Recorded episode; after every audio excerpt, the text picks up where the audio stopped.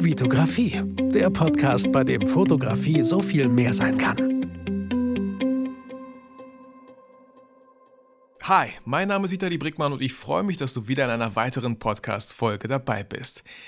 Wie in letzter Zeit schon so oft habe ich auch heute einen Gast bei mir im Podcast. Stefan Wiesner ist Fotograf, YouTuber mit über 140.000 Abonnenten, selber ein Podcast mit über 60 Folgen, mit über 305 Sterne-Bewertungen und Buchautor. Ehemann wie ich und Vater von einer zweijährigen Tochter. Okay, ich habe zwei Kinder, einen Sohn und eine Tochter. Und er bringt zweimal im Jahr ein eigenes Magazin raus, das Ziel Foto. Stefan, vielen, vielen Dank, dass du dir die Zeit genommen hast und heute bei mir in meinem Podcast mit mir und meinen Zuhörern bist. Vielen Dank. Ja, hallo zusammen. Stefan, ähm, ich habe jetzt so ein bisschen erzählt. Willst du einfach mal kurz erzählen, was machst du aktuell und wie sieht es bei dir so aus? Mhm. Also vielleicht ganz, ganz kurz für diejenigen Zuhörer, die mich noch gar nicht kennen. Also ich bin Fotograf, ich bin YouTuber, ich ähm, habe mehrere Bücher über Fotografie geschrieben. Ich bringe halt eben das Zielfotomagazin als eigenes Magazin von Fotografen für Fotografen raus. Und in diesem Zusammenhang bin ich natürlich aktuell von der Corona-Krise natürlich auch äh, betroffen, weil meine Magazine zum Beispiel ähm, setzen so ein bisschen voraus, dass ich auch reise. Also das nächste Magazin, das wird das Thema haben Schwarzwald und Pfälzerwald und dementsprechend, ich war schon ein paar Mal da, ich möchte aber eigentlich noch mal ein, zwei, dreimal hin, bevor das fertig ist. Äh, und das ist im Moment halt schwierig. Kann ich, kann ich nicht, weil es eine Geschäftsreise, aber es ist irgendwie doof zum Fotografieren, dahin fahren und andere dürfen nicht oder so. Also es ist relativ schwierig. Genauso als Fotograf ähm, beschäftigen wir uns im Moment halt vor allem mit Themen, die man alleine machen kann. Also ich kann natürlich auch jetzt ein Video machen, so lernt man blitzen. Aber ich kann mir halt kein Model besorgen, sondern ich muss dann halt mich selbst fotografieren oder meine Frau oder meine Schaufensterpuppe oder wie auch immer. Also es setzt mir schon zu, noch geht's, aber es dürfte dann auch irgendwann mal wieder ein bisschen Normalität sein. Also wenn ich da ein Kompliment geben darf, das war ja ganz gut so, dass du das äh, zu Hause machen musstest, weil ich habe das letzte YouTube-Video gesehen, sieben Tipps für Fotos zu Hause so. Ähm, genau. wo du einfach nur mit, mit äh, Available Light, das ist auch mein Lieblingslicht, äh, zusammen mit deiner Frau ein paar richtig coole Bilder gemacht hast. Genau, das ist halt das Gute der Sache. Man wird auch so ein bisschen dazu gedrängt, kreativ zu sein und mal irgendwie was zu machen, was man sonst nicht machen würde. Und dann nimmt man ja auch immer mal was mit und wenn es einfach nur Spaß ist, weil man halt mal was anderes macht. Also eine Zeit lang äh, ist es tatsächlich eventuell sogar eine gute Sache. Ja. Ähm, ich frage oft meine Gäste, weil mich das einfach selber immer interessiert. Mein Podcast heißt halt, Fotografie kann so viel mehr sein und das entdecke ich halt jedes Mal. Ähm, ich persönlich fotografiere sehr gerne Menschen, bin eher so in der People-Fotografie unterwegs. Ähm, bei dir sind äh, Sport und Landschaften, wenn ich mich nicht irre.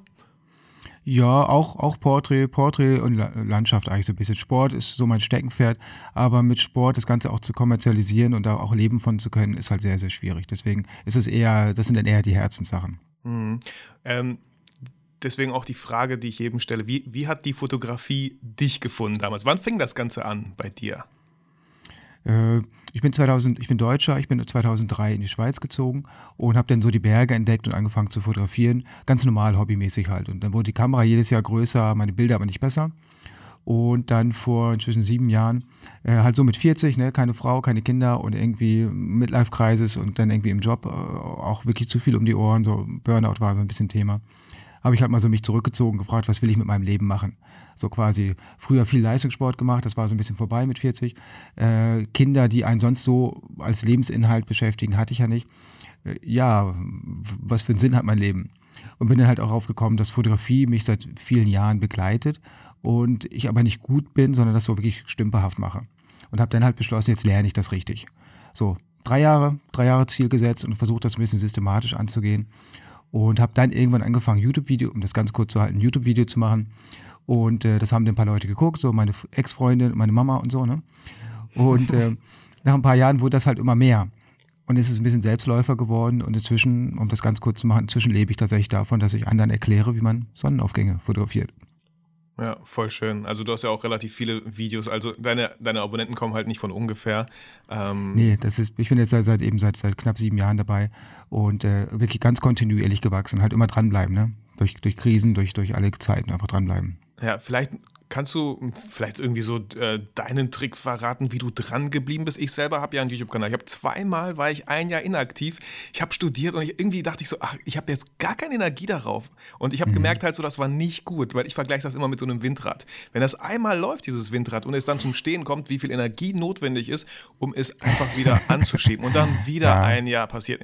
Also, aber ja. ich kann jetzt nichts daran ändern. Es ist so, wie hast du es geschafft, motiviert zu bleiben? Was war, was hat, was für, für Gedanken haben dich da getrieben, immer wieder neue Videos zu produzieren? Mhm. Also zum einen, ich komme halt tatsächlich aus dem Sport. Ich habe hab sehr intensiv Sport gemacht, viele Jahre. Das heißt, ich bin das gewöhnt. Wenn man beim Sport mal drei Wochen nichts macht, dann äh, verliert man so viel. Das macht man einfach nicht. Sondern man bleibt halt immer dran. Aus interner Motivation schon. Und das ist einfach im Stamm hin drinne bei mir. Also ich bin jemand, der nicht furchtbar viele Sachen macht, aber was ich mache, versuche ich richtig zu machen und halt auch wirklich dran zu bleiben mit Disziplin. Also ich bin Disziplinmensch. Ähm, und dann ist natürlich immer so ein bisschen so die Sache, die, die Community gibt einem ja auch viel Feedback. Auch Kritik, klar, keine Frage und auch Ärger, aber vor allem natürlich positives Feedback. Das ist ja auch ähm, etwas, was einem ein bisschen Sinn im Leben gegeben hat, oder mir in dem Fall Sinn im Leben gegeben hat, Sinn im Leben gegeben hat, dass ich halt immer positives Feedback gekriegt habe, weil ich das auf der Arbeit halt nie gekriegt habe. Ich habe halt einen Job gehabt, wo ich in der Informatik nie, wirklich nie positives Feedback gekriegt habe und für die YouTube-Arbeit schon. Und dadurch war die Motivation dafür halt sehr, sehr hoch. Aber im Wesentlichen Disziplin, dranbleiben. Ja, voll, voll schön. Klingt, meine, klingt, einfach, ich weiß. Klingt, aber, ja, aber äh, nee, dieser, dieser, dieser Sportaspekt, ne, dass das so bei dir drin war, das finde ich sehr interessant, weil ja, ich lese auch Bücher über Persönlichkeitsentwicklung und dann äh, habe ich auch sowas mitbekommen, dass, dass es gar nicht in Frage kommt, nicht dran zu bleiben, weil, weil du einfach dieses Mindset über die Jahre aufgebaut hast als Sportler. Genau. Also da, äh, voll, voll, schön, dass du das einfach mal so erwähnst und äh, ich glaube, das stimmt einfach auch voll schön so. Mhm. Ähm, Du sagst, äh, ich habe mir dieses Video angeschaut und das kann ich jedem empfehlen, was Martin Flint, äh, aka Camera K, von dir aufgenommen hat. Ein richtig ja. schönes Video mit epischen Aufnahmen, mit tollem Inhalt. Ähm, und da hast du so einen Satz gesagt wie, und äh, da, da sprechen wir beide eine Sprache, lernen zu fotografieren und nicht, wie man Kameras kauft. So habe ich es noch nicht gesagt, aber mhm. ich bin auch immer der Meinung, weil ich damals ich ein YouTube-Video gesehen, wo jemand einen Kofferraum aufmacht, 20.000 Euro Equipment bestimmt drin liegt und er macht Hochzeitsbilder und ich denke mir so, wow, hm. mit Blende 22 machst du auf dieser vollbefahrenen Straße Bilder von dem Hochzeitspaar? Und da war hm. mir klar, wow, da muss man wohl ganz anders ansetzen. Ich habe so viele Fotos, so viele schöne Fotos mit meiner 1000D und diesem 50mm 1.8 für gebraucht 75 Euro. So schöne Bilder. Und da habe ich erstmal fotografieren gelernt. So. Ähm, wie, wie ist es bei dir damals gewesen? Hast du so viel reingesteckt und irgendwann gemerkt, ähm, nee, das, das, das macht keinen Sinn, ich muss woanders ansetzen? Äh, nee, nicht, kann ich so nicht sagen. Also äh, rein als Hobbyfotograf habe ich halt schon alle, alles Jahr oder alle zwei Jahre neue Kamera gekauft, aber die waren halt auch wirklich schlecht und es wurde ja wirklich, es waren ja jedes Mal Sprünge noch in den ersten Jahren, als Digitalkameras aufkamen. So zwischen 2003 und 2010 ist ja unheimlich viel gegangen. Dann habe ich mir irgendwann die Canon 6D gekauft äh, und da bin ich dann jahrelang bei geblieben, weil ich gemerkt habe, die Fotos sind so gut. Was da jetzt nicht geht, das liegt nicht an der Kamera, das liegt an mir.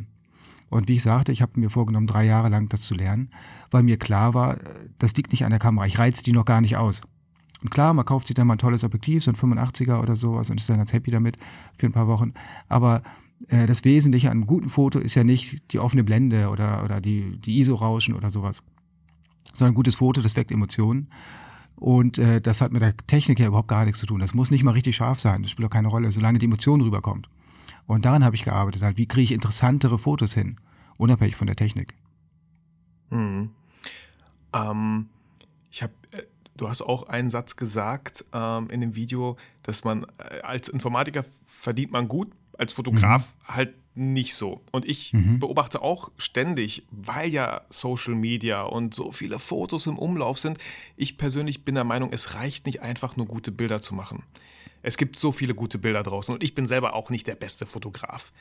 Wie, wie würdest du sagen, wenn man heute als Fotograf Geld verdienen möchte, wo müsste man ansetzen? Wie wäre das überhaupt heute möglich? Mhm. Ich, der, der, generelle Tipp ist sicherlich, spezialisier dich. Mach halt Hochzeitsfotograf oder mach Essensfotografie oder mach Reisefotografie, egal was, aber spezialisier dich und mach dir einen Namen. Du musst gut sein, aber gut sind sehr, sehr viele. Äh, du musst halt auch sehr, sehr gut vernetzt sein oder dich sonst irgendwie bekannt machen. Also man muss dich kennen. Und das kann, muss nicht heißen, dass du der beste Hochzeitsfotograf bist, du kannst auch der netteste sein. Und die Leute empfehlen dich gerne weiter, weil das so ein tolles Event war mit dir, die Hochzeitsfotografie. Also da musst du für dich dein Ding finden, das, mach, das rausfinden, was für dich anders ist als für andere. Ja, wenn ich eine Hochzeit habe, warum soll ich dich beauftragen und nicht den Meier oder den Peter? Weil du irgendwas anders machst. Und anders muss nicht heißen besser, weil es kann, man kann ja auch nicht messen, wer ist der Beste, spielt auch keine Rolle. Aber man muss gut sein, super motiviert sein und irgendwas anders machen als die anderen. Und das muss sich halt auch verkaufen lassen. Aber irgendwann ist, man muss eine Nische finden, aber die darf halt auch nicht zu klein sein. Das ist ein bisschen die Kunst. Aber mhm. so oder so, das wird immer schwieriger in der Fotografie, das ist natürlich so. Also würdest du auch sagen, dass einfach die Persönlichkeit fast wichtiger ist als irgendwie am Ende das Bild? Ja, nicht, nicht als das Bild, aber es gibt halt viele sehr gute Fotografen. Die machen alle gute Bilder. Mhm. Und es gibt da nachher nicht besser oder nicht. Wenn ich jetzt einen Hochzeitsfotograf suche, da gucke ich mir ein paar Webseiten an und da finde ich sofort zehn gute Hochzeitsfotografen, die auch ungefähr das gleiche kosten. Ja, dann suche ich mir den raus, der als erstes antwortet auf meine E-Mail oder der am Telefon am nettesten ist. Oder ich frage halt mal Freunde oder so. Ähm, äh, gut sein ist eine Voraussetzung, aber das alleine reicht nicht. Mhm. Ähm, du hast es kurz am Anfang schon so ein bisschen erwähnt, wegen Corona. Ich weiß, das Thema will und kann keiner mehr ja. hören. Aber wie, was, wo, wo hast du gemerkt, so, okay, das habe ich eigentlich sonst immer gemacht, kann ich jetzt nicht mehr machen? Was war das bei dir so? Gut, wir haben natürlich eine Jahresplanung. Ich meine, ich habe hab eine Firma, ich habe Angestellten, wir haben eine Jahresplanung und die haben wir jetzt komplett über den Haufen geworfen. Eigentlich ist es so, im Winter machen wir ein bisschen mehr Indoor-Sachen, alles ein bisschen ruhiger. Und den Frühling, Sommer, Herbst sind wir halt viel unterwegs. Ähm, das heißt, in April wäre ich fast komplett unterwegs gewesen jetzt. Wir haben auch geplant, für den Sommer nach Norwegen zu fahren und so weiter. Das geht halt jetzt alles nicht oder nur sehr bedingt. Ähm, das heißt, wir haben jetzt viel umgeändert. Zum Beispiel mache ich jetzt neue Live-Videos, was ich vorher nicht gemacht habe, weil ich halt keine Events machen kann. Ich kann, Fotokina fällt aus. Mhm. Äh, also machen wir halt Live-Videos und sowas. Ich passe mich denn da an. Ich habe halt das Magazin und äh, das verkauft sich auch im Moment sehr, sehr gut, weil auch viele von meinen Followern sagen, sie wollen mich bewusst unterstützen. Mhm, Aber das ist cool. natürlich ein Einmaleffekt. Irgendwann haben sie halt alle eins und dann, dann kommt da kein Geld mehr davon rein. Äh, aber da arbeiten wir zum Beispiel viel dran, dass ich viel mehr Werbung dafür mache und so weiter und auch intensiver an der nächsten Ausgabe arbeite, weil die muss halt dieses Jahr kommen, sonst habe ich ein finanzielles Problem. Mhm. Ja. Also wir, wir schieben im Moment Sachen einfach ein bisschen im Jahr hin und her und werde so ein bisschen kreativer, ne? so ein bisschen umdenken. So Live-Videos genau. hättest du wahrscheinlich so nicht gemacht, weil es nicht nötig gewesen wäre. Genau. Aber findest du das gut, diese Live-Videos, wo du denkst so, hey, gut, dass das so ist, dass ich das mal auch ausprobiert habe? Ja und nein. Also da muss ich sagen, ich habe äh, Kanalmitglieder, das ist auf YouTube so, man kann Kanalmitglied werden, der bezahlt meine Gebühr und ist dann, hat dann halt mehr Optionen. Also denen gebe ich halt extra Content die unterstützen mich ja. Und für die mache ich das jetzt regelmäßig, dass ich Live-Videos mache. Und das sind halt nicht so super viele. Und dann ist das so eine kleine, kleine Runde halt, wo man sich auch so ein bisschen kennt und wo man auch mal ein bisschen mhm. chatten kann und so, wenn, wenn da 100 Leute sitzen. Wenn, wenn ich ein Live-Video mit meinem ganzen Kanal mache und da sind 2, 3, 4.000 Leute online, dann gibt es natürlich keine richtige Interaktion mehr, so, also nicht so, wie man das gerne hätte. Mhm. Äh, weil wenn ich ein, an der Fotokina einen Auftritt hätte, dann würde man ja vorher und nachher mich auch noch treffen können. Nicht alle, aber zumindest ein paar könnten mal irgendwie mit mir quatschen und so. Das gibt es in dem Live-Video so halt nicht. Also es hat so für und wider. Aber es erlaubt mir tatsächlich, dass ich sehr, sehr viele Leute erreiche. Weil mit einem Live-Auftritt, das sehen 300 Leute und mein Live-Video sehen halt nachher 20.000, 30.000 Leute, wenn es auch mhm. aufgezeichnet ist. Also es ist schon eine interessante Sache. Die Frage für mich ist natürlich immer auch, kann ich das monetarisieren letztlich, weil es kostet mich sehr viel, überraschend viel Zeit. Mhm. Äh, und da haben wir jetzt ein paar Optionen ähm, gefunden. Cool, super. Du hast, äh, du bist ja auch Buchautor und du hast mhm. äh, mehrere Bücher, wenn ich das richtig gesehen habe, aber ein Buch heißt halt nicht Glauben, ausprobieren, vom Burnout genau. zum Traumberuf. Mhm. Ähm, ich weiß, musst, du musst die Frage nicht beantworten. Ich würde gerne dieses, dieses Thema Burnout, weil das ist wirklich ja. äh, ein sehr wichtiges Thema. Ähm, ich weiß nicht, wie Burnout sich manchmal anfühlt. Ich nenne das manchmal gerne, ich weiß nicht, wo mein Mojo ist, so nenne ich das. Mhm. Ich irgendwas, äh, ich weiß gar nicht mehr, warum, warum ich das hier alles mache, was ich mache. Irgendwie habe ich mein Ziel so ein bisschen verloren. Ähm, möchtest du uns so ein bisschen mitnehmen, was, wie, wie, wo hast du gemerkt, das geht einfach nicht? Wie, wie hast du dich gefühlt? Was für Gedanken waren da vielleicht mhm. bei dir? Weil ich mir gut vorstellen könnte, dass das Leuten helfen könnte, wenn die denken, Moment mal, hey, so fühlt sich das auch an und vielleicht, was sollte ich jetzt tun so? Mhm. Gut, das, das, ist natürlich immer bei jedem ein bisschen individuell. Äh, was du gerade beschrieben hast, würde ich jetzt nicht als Burnout bezeichnen, sondern mehr so als Lebenssinnkrise, die wir auch alle, die wir ja alle mal hin und wieder haben. Mhm. Ähm, also ich, ich war halt in der IT-Beratung. Äh, das hat auch, da gibt's gibt's diverse Leute und so. In meinem Bereich war es halt schon relativ intensiv, auch sehr, sehr viel im Hotel gewesen, äh, sehr viel am Reisen gewesen und das ist in der Regel alles keine Arbeitszeit. Also ich habe regulär 42 Stunden, aber dazu kommt halt die ganze Reisezeit, dazu kommen halt viele Wochenenden, dazu kommt irgendwie rund um die Uhr erreichbar sein, weil man dann vielleicht auch irgendwie ein Team in Indien sitzen hat und ein Team in Brasilien sitzen hat und wenn man dann irgendwie einen Call machen will, dann wird es irgendwie 22 Uhr oder so. Also letztlich sehr intensive Arbeitsbelastung. Ähm, aber ich habe nie gesagt, das ist irgendwie total unsinnig, was ich hier mache oder das ist überhaupt nicht mein Ding, sondern es hat mich schon auch geistig halt gefordert. Das war schon was, wo ich mich voll reingekniet habe. Wo ich aber immer mehr gemerkt habe, ich kann eigentlich nichts bewegen, egal wie viel Zeit und Energie ich da reinstecke. Ja, ja, ändert das Leben irgendwie nicht und das ändert das Projekt auch nicht wirklich und so. Das ist äh, so ein Prozess der über Jahre, wo man hat ja immer das Gefühl, ich mache einen wichtigen Job und äh, es braucht mich und irgendwann merkt man, ja, nee, es braucht mich eigentlich nicht wirklich so unbedingt. Und trotzdem kniet man sich da so rein. Und das ist halt einfach eine psychische Belastung, die sich über Jahre aufbaut. Und äh, bei mir war es tatsächlich so ein Moment, äh, das ist in dem Buch auch beschrieben, wo ich halt irgendwie abends spät nach Hause gekommen bin in meine einsame Wohnung und irgendwie stand ich da in der Küche und habe total angefangen zu zittern und habe gesagt, nee, Moment, was ist denn hier los? Einfach dieser Moment, weil ich einsam und verzweifelt war und am Zittern war und gesagt, nee, jetzt, jetzt muss ich was ändern. Und ich habe mich dann hingesetzt und aufgeschrieben, Stefan, du musst was ändern. Und das war ganz, ganz wichtig für mich, dieses Aufschreiben. Weil natürlich wusste ich vorher auch schon, dass ich zu viel arbeite, dass ich zu viel, zu wenig schlafe, vor allem auch. Ähm, aber es ist so abstrakt so und ja, das Projekt mache ich noch oder diese Woche noch oder Dienstag die Abnahme noch und so. Aber durch das Aufschreiben war es halt so, nein, nein, das hast du letztes Mal auch schon gesagt und letztes Mal auch schon und letztes Mal auch schon und du musst jetzt was ändern. Ich habe dann sofort nächste Woche freigenommen, äh, mich eine Woche zu meinen Eltern zurückgezogen und habe ein bisschen in mich gegangen und äh, das hat mein Leben verändert, zum Positiven. Wow, danke, danke für das Teilen auf jeden Fall. Ähm, hast du schon immer Sachen aufgeschrieben oder erst in diesem Moment? Nicht schon immer, aber schon seit vielen Jahren. Also als Informatiker und als Berater äh, schreibe ich halt viel auf, auch weil ich häufig mehrere Projekte parallel habe, muss ich halt viel aufschreiben beruflich und das hat sich dann halt ins Private so ein bisschen rübergezogen. Und ich bin halt, ich bin Informatiker, ich bin strukturierter Mensch. Ich habe gerne einen Plan. Wenn ich Marathon in drei Stunden laufen möchte, dann habe ich einen Plan und weiß ich genau, in welcher Woche ich wie viele Kilometer laufen muss. Und äh, so gehe ich viel, nicht alles, aber vieles in meinem Leben an. Ich weiß, ich wusste genau, was ich dieses Jahr alles machen und erreichen möchte. Einiges muss ich jetzt halt schieben, aber auch da schreibe ich mir auf, was können wir schieben, was müssen wir vielleicht auch weglassen, was können wir neu machen und so. Und dadurch, dass ich ein schriftliches Ziel habe, ist es viel konkreter und ich kann viel konkreter darauf hinarbeiten, weil man im Leben ja häufig Entscheidungen fällen muss. Mache ich jetzt dies oder mache ich jenes? Und äh, wenn ich nicht so genau weiß, was ich will, dann mache ich halt das, was ich gerade, wo ich gerade Bock drauf habe. Aber wenn ich ein schriftliches Ziel habe, dann mache ich halt auch mal das, was halt mein Ziel ist, damit ich meinem Ziel näher komme. Das ist so meine, meine Vorgehensweise. Ja, voll. Ich höre auch immer voll schön raus, so dass du einfach du warst Informatiker und du ziehst da so viel raus für deine Fotografie. Ich finde das immer so mhm. schön, dass jeder Mensch so seine eigene Story hat, was er eigentlich vorher gemacht hat und wie sich die Puzzle teilweise halt dann am Ende so zusammensetzen. Mhm. Weil, weil, klar, du kannst sagen so, ach, Informatik oder ich könnte sagen, vier Jahre Schauspiel habe ich weggeworfen, weil bin ich jetzt im Fernsehen oder stehe ich auf Bühnen? Nein aber trotzdem hat mich das genau dahin gebracht, wo man halt heute ist. Und ja. Das sage ich auch immer gerne den Leuten. So vertrau ein bisschen darauf, dass es alles so ein bisschen Sinn macht, was du gerade machst, dass du das vielleicht erfahren musst, dass du da vielleicht so durchgehen musst. Und ich bin mir ziemlich sicher, du kannst davon irgendwas dann so mitnehmen.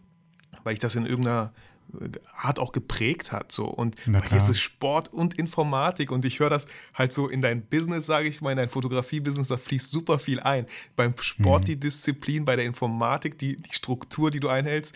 Also da kann ich mir noch eine fette Scheibe abschneiden, wo ich mir denke, so, wo ich mir denke, schade, dass ich nicht so Leistungssport äh, gemacht habe, um einfach dieses Mindset aufzubauen. Und mein Sohn ist elf mhm. und ich habe mir auch gerade gedacht, so, hm, vielleicht sollte ich ihn auch ein bisschen mehr wieder triezen. Ja, also, weil das ist echt, das ist ein echt ein schönes Mindset, was man da aufbaut durch den Sport. Mhm. Und es ist kein Geheimnis, dass Sport einfach wirklich auch gut tut und ja auch gut tun soll, äh, wenn man solche Sachen wie Burnout oder Depressionen hat. Hast mhm. du damals gemerkt, dass du da irgendwie mehr Sport gemacht hast? Nee, eher umgekehrt. Jahrelang mhm. hat mich der Sport eigentlich so ein bisschen, das war halt der Ausgleich zum Büro. Und äh, da war ich länger verletzt und konnte manche Sachen nicht mehr machen. Und mit 40 kann ich halt auch nicht mehr jede Woche 25, 30 Stunden Sport machen, wie ich das mit 30 gemacht habe. Das war also eher das Problem. Ich konnte nicht mehr so viel Sport machen und nicht mehr so intensiv machen, wie ich gerne hätte wollen. Und äh, dann hat mir so ein bisschen die Ersatzdroge gefehlt. Und das ist dann halt nachher die Fotografie geworden. Äh, also Sport hat mich tatsächlich so ein bisschen über Wasser gehalten, ja. Ähm, ein Thema, was ich gerne noch erwähnen, äh, fragen würde, ist ähm, Equipment. So, Ja. Wo, womit hast du angefangen zu fotografieren? Du hast gesagt, die Canon 6D. Bist du bei Canon geblieben? Hast du irgendwann mal gewechselt? Ich selber habe sieben oder acht Jahre mit der Canon 5D Mark II fotografiert und ich war sehr, sehr happy, bis ich halt, wie gesagt, bei Hochzeiten gemerkt habe, okay, die ISO kommt echt an ihre Grenzen. Ich brauche eine neue Kamera, einfach rein technisch. Die an ihre, die, die, wo, wo bist du heute? Wo, was für Wechsel hast du so ein bisschen gemacht so? Gut, durch den Kanal habe ich natürlich immer mal wieder Wechsel, auch einfach, weil ich neue Geräte ausprobieren muss und möchte. Äh, aktuell filmen wir mit einer Sony, die A7R3. Wir, ich fotografiere überwiegend mit der Nikon Z7. Ähm, Canon habe ich eine EOS R, aber ich benutze sie sehr, sehr wenig, weil ich mit der R nicht so richtig warm werde. Deswegen hat Canon hat mich so ein bisschen verloren mit der R. Aber das ist jetzt äh, nicht, weil sie nicht gut ist, sondern weil ich mit der Bedienung mich einfach nicht anfreunden kann. Äh, das wechselt über die Jahre immer wieder. Ich habe auch immer mal wieder eine Fuji in der Hand natürlich, äh, die auch sehr interessant sind. Aber letztlich machen wir uns nichts vor, das spielt keine Rolle mehr. Persönliche Präferenz. Ähm, gut sind die inzwischen alle. Ja, und ähm, was ist so deine Lieblingsbrennweite? Eher so weitwinklig als Landschaftsfotograf oder hast du da auch so von 16 bis äh, 200 irgendwie was? Das hängt immer sehr davon ab, welchen, welchen Hut ich aufhabe. Also ein 2470, da bin ich natürlich unheimlich flexibel mit, deswegen ist es mein Arbeitstier. Äh, ich habe letzte Woche Milchstraße fotografiert mit 14, 24, also mit 14 Millimeter in dem Fall. Mhm. Äh, Portraits mache ich mit 85. Also ich habe keine Lieblingsbrennweite. Ich versuche das richtige Werkzeug zu nehmen. Und wenn ich das nicht kann, dann nehme ich einen 50 Millimeter. Damit geht im Zweifelsfall alles. Ja. ähm, was für Projekte stehen jetzt 2020 noch an? Was möchtest du? Ich meine, du musst auch viel schieben, meintest du so, ja, ich muss umplanen. Was, was sind so Sachen, die du auf jeden Fall noch 2020 umsetzen möchtest? Ja, also zum einen habe ich ein Handwerkerbuch, also ein Buch über Handwerker, wo ich 22 Handwerker porträtiere also in Text und Bild. Das ist, wir haben 20 von den 22, also es ist quasi fertig. Äh, jetzt kann ich halt irgendwie niemand mehr treffen, deswegen ist die Frage, wie wir das fertig machen, aber das möchte ich dieses Jahr schon noch gedruckt haben, dass es spätestens zu Weihnachtsgeschäft dann auch äh, erhältlich ist. Und dann halt das angesprochene Zielfotos, Schwarzwald und Pfälzerwald, die müssen einfach reingehen, das sind so die beiden großen Projekte. Und ansonsten ist dieses Jahr so ein bisschen so irgendwie Wochenplanung, ne? Viel, viel weiter können wir ja nicht nach vorne schauen. Ja. Ähm, eine Frage von Vater zu Vater, habe ich so auch noch nie gesagt in meinem Podcast. Ähm, wie, wie schaffst du da irgendwie so, weil ich selber bin auch immer am Schauen, ja, dass das Verhältnis auch irgendwie stimmt und gefühlt bin ich zu Hause, habe aber irgendwie noch nicht die Arbeit abgeschlossen und das merke ich dann manchmal auch, dass ich vielleicht ein bisschen gereizter bin, weil irgendwie kriege ich das nicht immer hin. So einfach sagen, okay, jetzt ist Feierabend als Selbstständiger und das ist jetzt Familie. Wie, wie, wie machst du das? Ja, das ist natürlich nicht einfach. Bei mir halt sicherlich noch sehr extrem durch Social Media, weil ich da halt sehr viel Zeit mit verbringe. Und wenn ich abends auf dem Sofa sitze und mit Instagram spiele, dann, äh, dann arbeite ich, obwohl ich Instagram schaue ne, und beantworte Kommentare oder suche Ideen oder so. Das ist tatsächlich manchmal schwierig. Äh, ja, wir versuchen das. Also heute Morgen zum Beispiel bin ich um kurz vor fünf aus dem Haus gegangen, da hat meine Familie noch geschlafen. Äh, aber um zehn kommt meine Frau mit unserer Tochter und wir gehen eine Stunde spazieren. Und äh, heute Nachmittag arbeitet meine Frau und ich habe halt den Vater-Tochter-Nachmittag und am Abend äh, gehe ich halt wieder an den Rechner. Äh, das ist im Moment halt einfach so, dass wir uns ein bisschen das Kind in die Hand geben quasi und selten Zeit zusammen verbringen. Im Normalfall versuche ich morgens da zu sein und meiner Tochter Guten Morgen zu sagen und versuche nachmittags um fünf oder so spätestens wieder zu Hause zu sein und noch ein bisschen Zeit mit der Familie zu verbringen. Und äh, versuche dann auch bewusst abzuschalten und dann halt eben erst abends nach dem Abendbrot nochmal an den Rechner zu gehen. Es klappt meistens. Ja. ja, cool. Ja, ich höre auch so raus, äh, und das muss ich, mh, merke ich immer wieder meiner Frau so ein bisschen auch verständlich machen, so, weil wenn wir Fotografen oder Selbstständigen dann mit Social Media interagieren, auf Instagram unterwegs sind, Kommentare beantworten, dann sieht das so aus wie, ja, der, der, der daddelt da an seinem Smartphone rum. Ähm, und es, oder es kann nicht Arbeit sein, weil äh, scheint ihm Spaß zu machen. so. Ähm, hast du auch irgendwie so vielleicht von deiner Frau mal öfter zu hören bekommen, jetzt pack das Ding doch mal weg und hör auf zu arbeiten? Oder, oder hat sie sich so ein bisschen dran gewöhnt? Kommunikation ist, glaube ich, auch super wichtig. Wie, wie macht ihr das zusammen vielleicht? Ja, natürlich eine Mischung aus allem. Als wir noch nicht, als wir noch befreundet waren, aber nicht verheiratet und nicht zusammen gewohnt haben, war das einfacher, weil dann bin ich zu ihr gefahren und dann war klar, ich bin jetzt den Abend bei ihr und mache das Handy aus. Oder sie ist bei mir und ich mache das Handy aus, weil es waren dann halt nur zwei Abende die Woche oder so oder mal ein Wochenende. Jetzt, wo wir zusammen wohnen, geht das so natürlich nicht mehr. Ähm, Ja, es ist schwierig. Es ist tatsächlich schwierig. Ich meine, sie kennt das inzwischen lang genug und sie versteht das auch alles. Äh, aber na klar, kriege ich auch mal einen auf den Deckel und sage, jetzt pack mal das Handy weg und das, jetzt pass mal auf die Tochter auf oder so. Und ähm, weil sie auch arbeitet und auch zu Hause arbeitet, ist es auch nicht immer so ganz einfach, äh, dass ich andauernd zu Hause Zeit habe zum Arbeiten und sie manchmal nicht so viel, wie sie gerne hätte und so. Also ja, ja, wir versuchen uns zu arrangieren, was soll ich sagen. Es mhm. klappt meistens. Also was, was mir zum Beispiel sehr, sehr hilft, ist halt so, dass meine Familie eigentlich äh, gar nicht weit weg wohnt. Äh, ich finde, äh, ja, Großeltern mhm. zu haben, äh, mhm. Mama, Papa in der Nähe zu haben, ist so ein Segen. Ja. Habt, ihr, habt ihr auch die Möglichkeit? Ist genau, also wir wohnen auf dem Dorf und die Groß, also meine Schwiegereltern wohnen im selben Dorf. Im Moment sehen wir sie halt nicht. Mhm. Ähm, weil sie halt auch schon über 70 sind. Aber im Normalfall helfen die halt viel und gerne und äh, das, das hilft natürlich total, ja. Ja, ja schön. Ähm, eine Sache, die ich mal ansprechen wollte, weil du ja eigentlich, ja, nee, du bist in Deutschland, bist du in Deutschland geboren? Ich bin Deutscher, ja. Ja, und warst dann aber in der Schweiz. Ja. Und ich habe jetzt einen Kollegen, der ist zum Beispiel ex, extra auf Zypern, weil er keinen Bock hat auf dieses ganze Steuern aus, von Deutschland. er meinte mhm. so, ich bin weg. Das sind so viele Steuern. Und ich meinte so, okay, Toli, ich werde nicht auswandern, weil hier einfach die Familie ist. Ähm, Warum war, bist du nicht in der Schweiz geblieben? Warum bist du nach Deutschland gekommen, wieder zurück? Ähm, ich bin in Lüneburg aufgewachsen. Meine Frau ist südlich, in der, das ist im Norden der Lüneburger Heide. Meine Frau ist im Süden der Lüneburger Heide, hier in Hermannsburg, wo wir jetzt wohnen, aufgewachsen. Von so ist das halt unsere Heimat. Und äh, wir haben uns beide in der Schweiz sehr wohl gefühlt und ich war da auch voll integriert, hatte Freunde, bin im Schweizer Alpenclub und so weiter. Ähm, hatte da auch eine Eigentumswohnung. Aber nachdem wir jetzt halt das Kind gekriegt haben, war irgendwie die Frage, wo wollen wir alt werden und wo soll das Kind zur Schule gehen? Und ähm, in der Schweiz ist man halt auch als Deutscher ein Ausländer. Immer ein Stück weit, egal wie gut ich mhm. integriert bin. Ich bin halt immer, sobald ich den Mund aufmache und rede, bin ich halt ein Ausländer. Ne? Und ähm, da haben wir so ein bisschen gesagt, ja, irgendwie Heimat ist Heimat. Das, das versteht man vielleicht nur, wenn man von zu Hause mal weggezogen ist. Aber ähm, wir fühlen uns hier tatsächlich sehr viel wohler, einfach von den, von den Leuten her, weil die sind halt so, wie wir sind.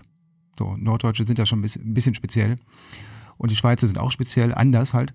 Und äh, hier sind wir einfach äh, integriert. Und wir sind hier, haben sofort Freunde und hier wird man beim Bäcker angemotzt und das ist normal. weil das halt so ist hier in Norddeutschland. Und deswegen äh, fühlen wir uns hier wohl. Und deswegen sind wir hergekommen. Und deshalb mit Steuern, das finde ich halt immer ein ganz schwieriges Thema. Weil äh, die Bundesrepublik hat mir ja auch sehr viel gegeben.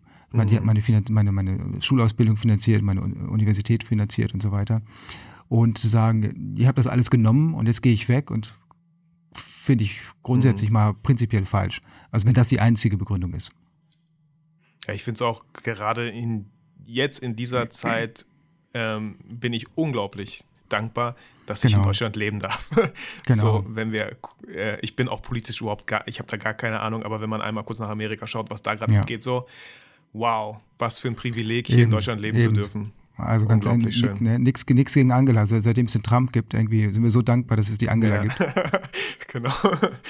Ähm, Stefan, die letzten drei oder eine Frage, die ich jetzt versuche auch einzubauen, die ich meinen Podcast-Gästen stelle, ist so, welche drei Tipps würdest du Menschen mit auf den Weg geben, die einfach irgendwie ich, ja, erfolgreich werden, ist immer, hört sich immer ein bisschen so platt an. Ja. Aber welche drei Sachen kannst du für dich rausnehmen, mhm. die du mitgeben möchtest, wo du sagst, diese drei Sachen, bleib mhm. dran, bleib dran, mhm. mhm. da, da kann es nur besser werden oder so. Ja.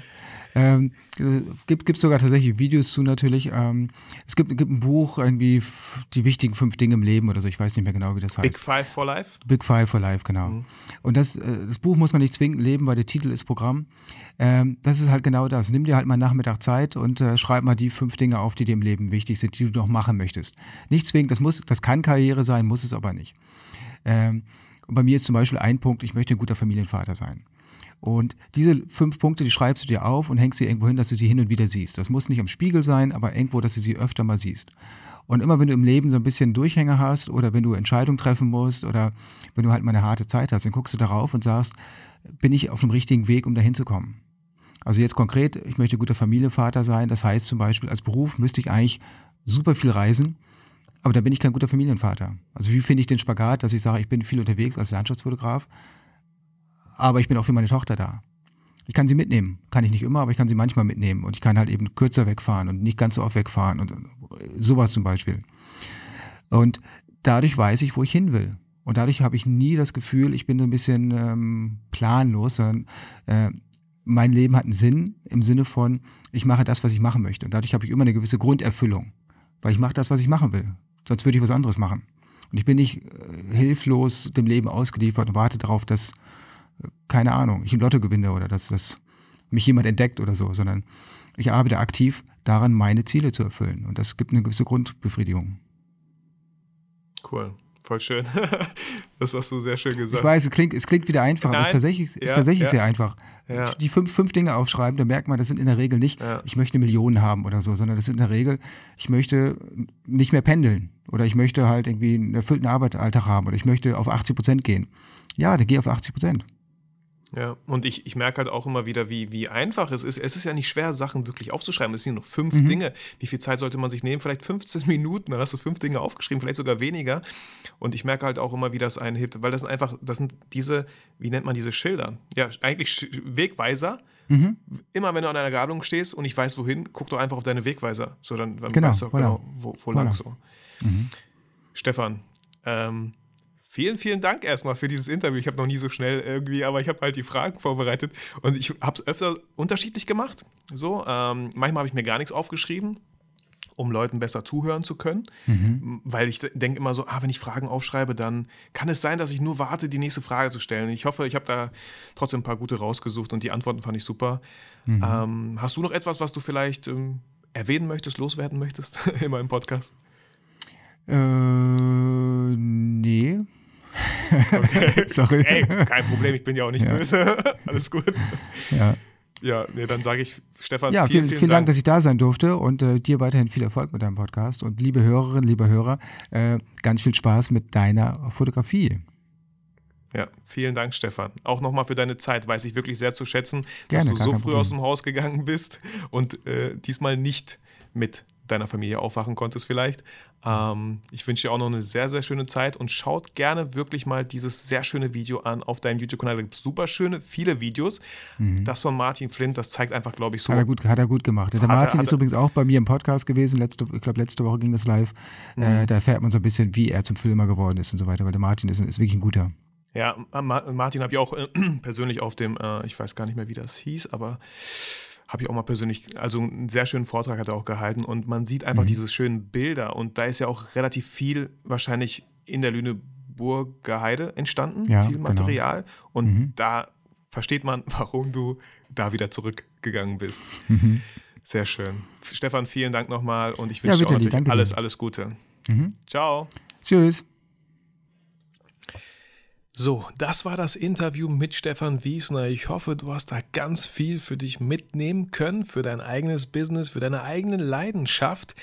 Ich möchte an dieser Stelle nochmal gerne Werbung für meine Facebook-Gruppe Das Content Camp machen. Es ist eine geschlossene Facebook-Gruppe für alle Leute, die gerne Content produzieren würden, egal ob Fotos, Video, Audio. Ich gehe jede Woche live an einem Freitag zu einem anderen Thema. Diese Woche ist das Thema Instagram und falls du die Podcast-Folge heute am Freitag hörst, Komm noch rein, um 15 Uhr gehe ich live und zeige euch, mit was für Apps ich so arbeite, um Instagram Stories vielleicht noch schöner zu machen, wie ich generell mit Instagram arbeite, was ich da empfehlen kann. Ich kann super über die App, die ich nutze, mit der ich live gehe, meinen, mein Smartphone teilen und euch direkt mitnehmen ins Smartphone. Den Link findest du unten in den Show Notes. Ich würde mich freuen und wünsche dir erstmal alles Gute, bleib gesund und vergiss natürlich niemals, warum du eigentlich fotografierst.